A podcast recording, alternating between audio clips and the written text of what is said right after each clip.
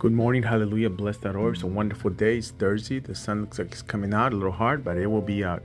Missed some of you at Bible study last night, and uh, hope to see you soon. God bless you. The verse for today is 1 Timothy 2 5 and 6. For there's one God, one mediator who can reconcile God and humanity, the man Jesus Christ, Christ Jesus. He gave his life to purchase freedom for everyone. This is a message God has gave to the world just at the right time. God bless. You have a great day. You trust the Lord. Stay focused.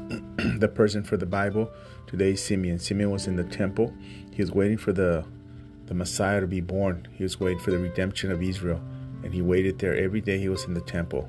Uh, I'll tell you tomorrow about another person that was there with him. So that's the per- it's in Acts. If you read it, you'll see it. You have an awesome day. Uh, one of the Gospels too. No, it's in one of the Gospels. God bless you. Have a great day. Stay focused. Speak words of life over yourself, not death. There's power, life, and death are in the power of the tongue. God bless you.